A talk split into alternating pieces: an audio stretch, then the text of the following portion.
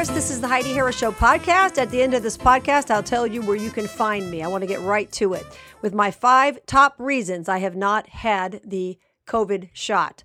I'm starting to call it the death shot now, but it's obviously not a vaccine.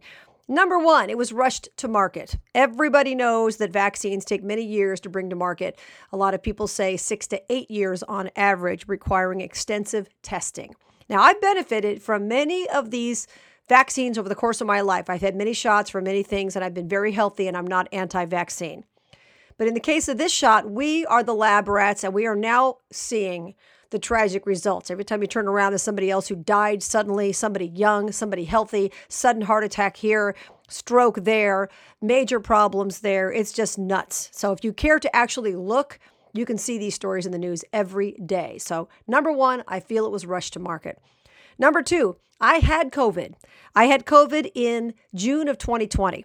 Now, until 2020, developing immunity after you'd recovered from something was considered the norm. You know, it was accepted by medical experts the world over.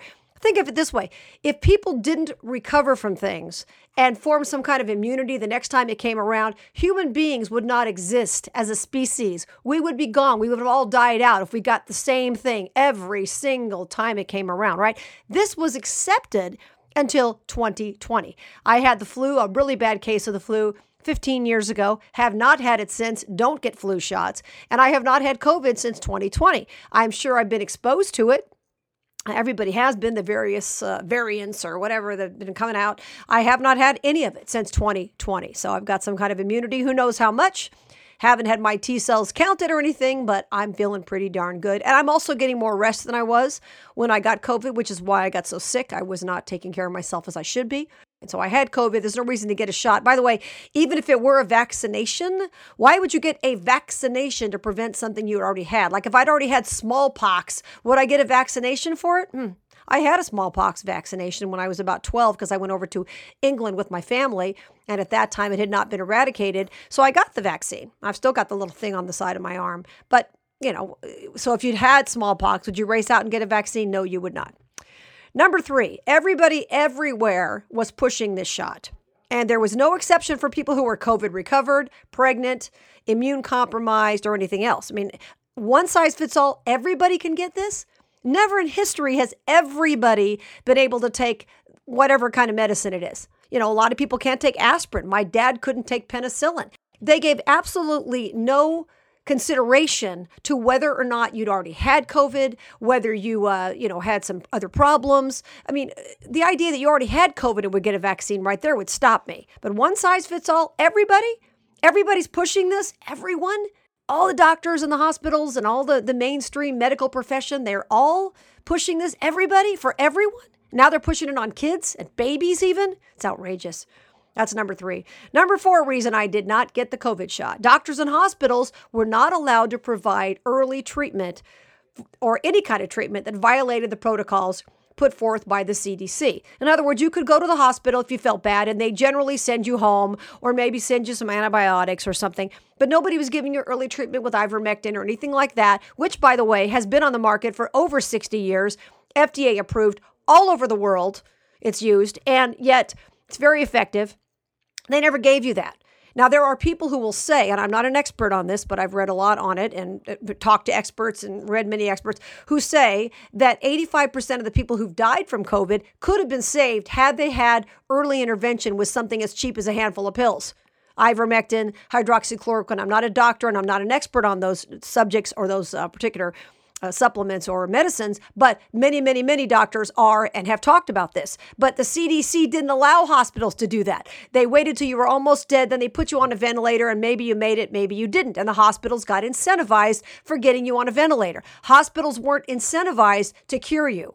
Hospitals weren't incentivized. Think of it this way if everybody who came into a hospital with COVID walked in the door, had COVID, and was sent home with a handful of pills that cured them, Imagine if hospitals were incentivized to do that, imagine how many people wouldn't have died of COVID, right? Stunning, isn't it?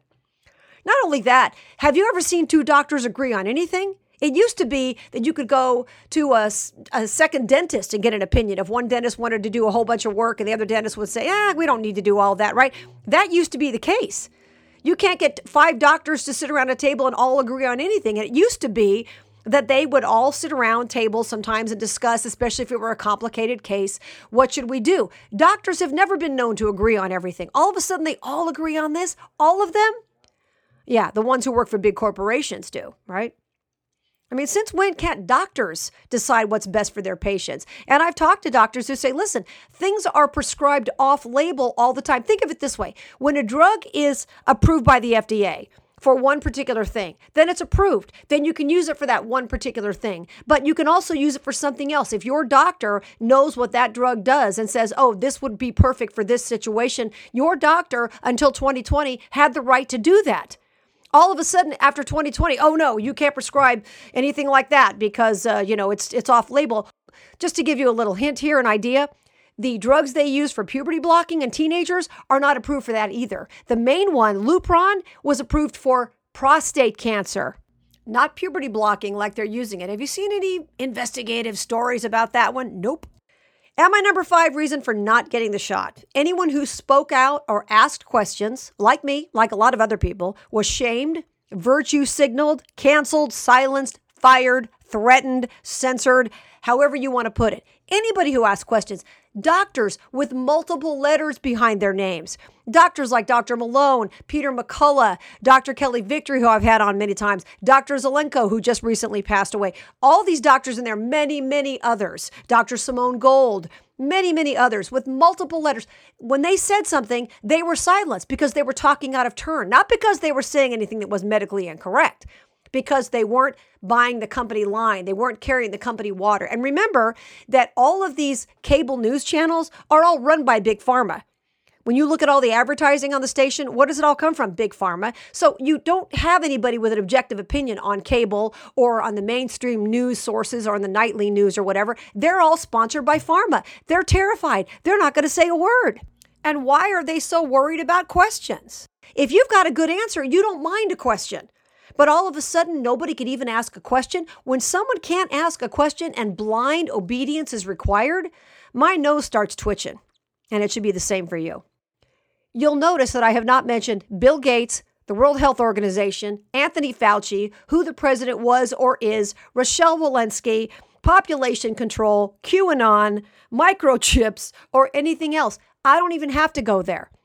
Is there some validity in some of those conspiracy theories? Probably so. But I don't even go, I don't have to go there because my reasons are based on science and based on what we considered settled medicine until 2020 and the fact that everybody's colluding to try to get me to take this shot. And I'll tell you what, as the days go by and as more and more people are getting sick, dying, collapsing, drowning all of a sudden in pools or almost drowning or all these crazy things that are happening, just do yourself a favor. Google died suddenly. Just Google that phrase, died suddenly.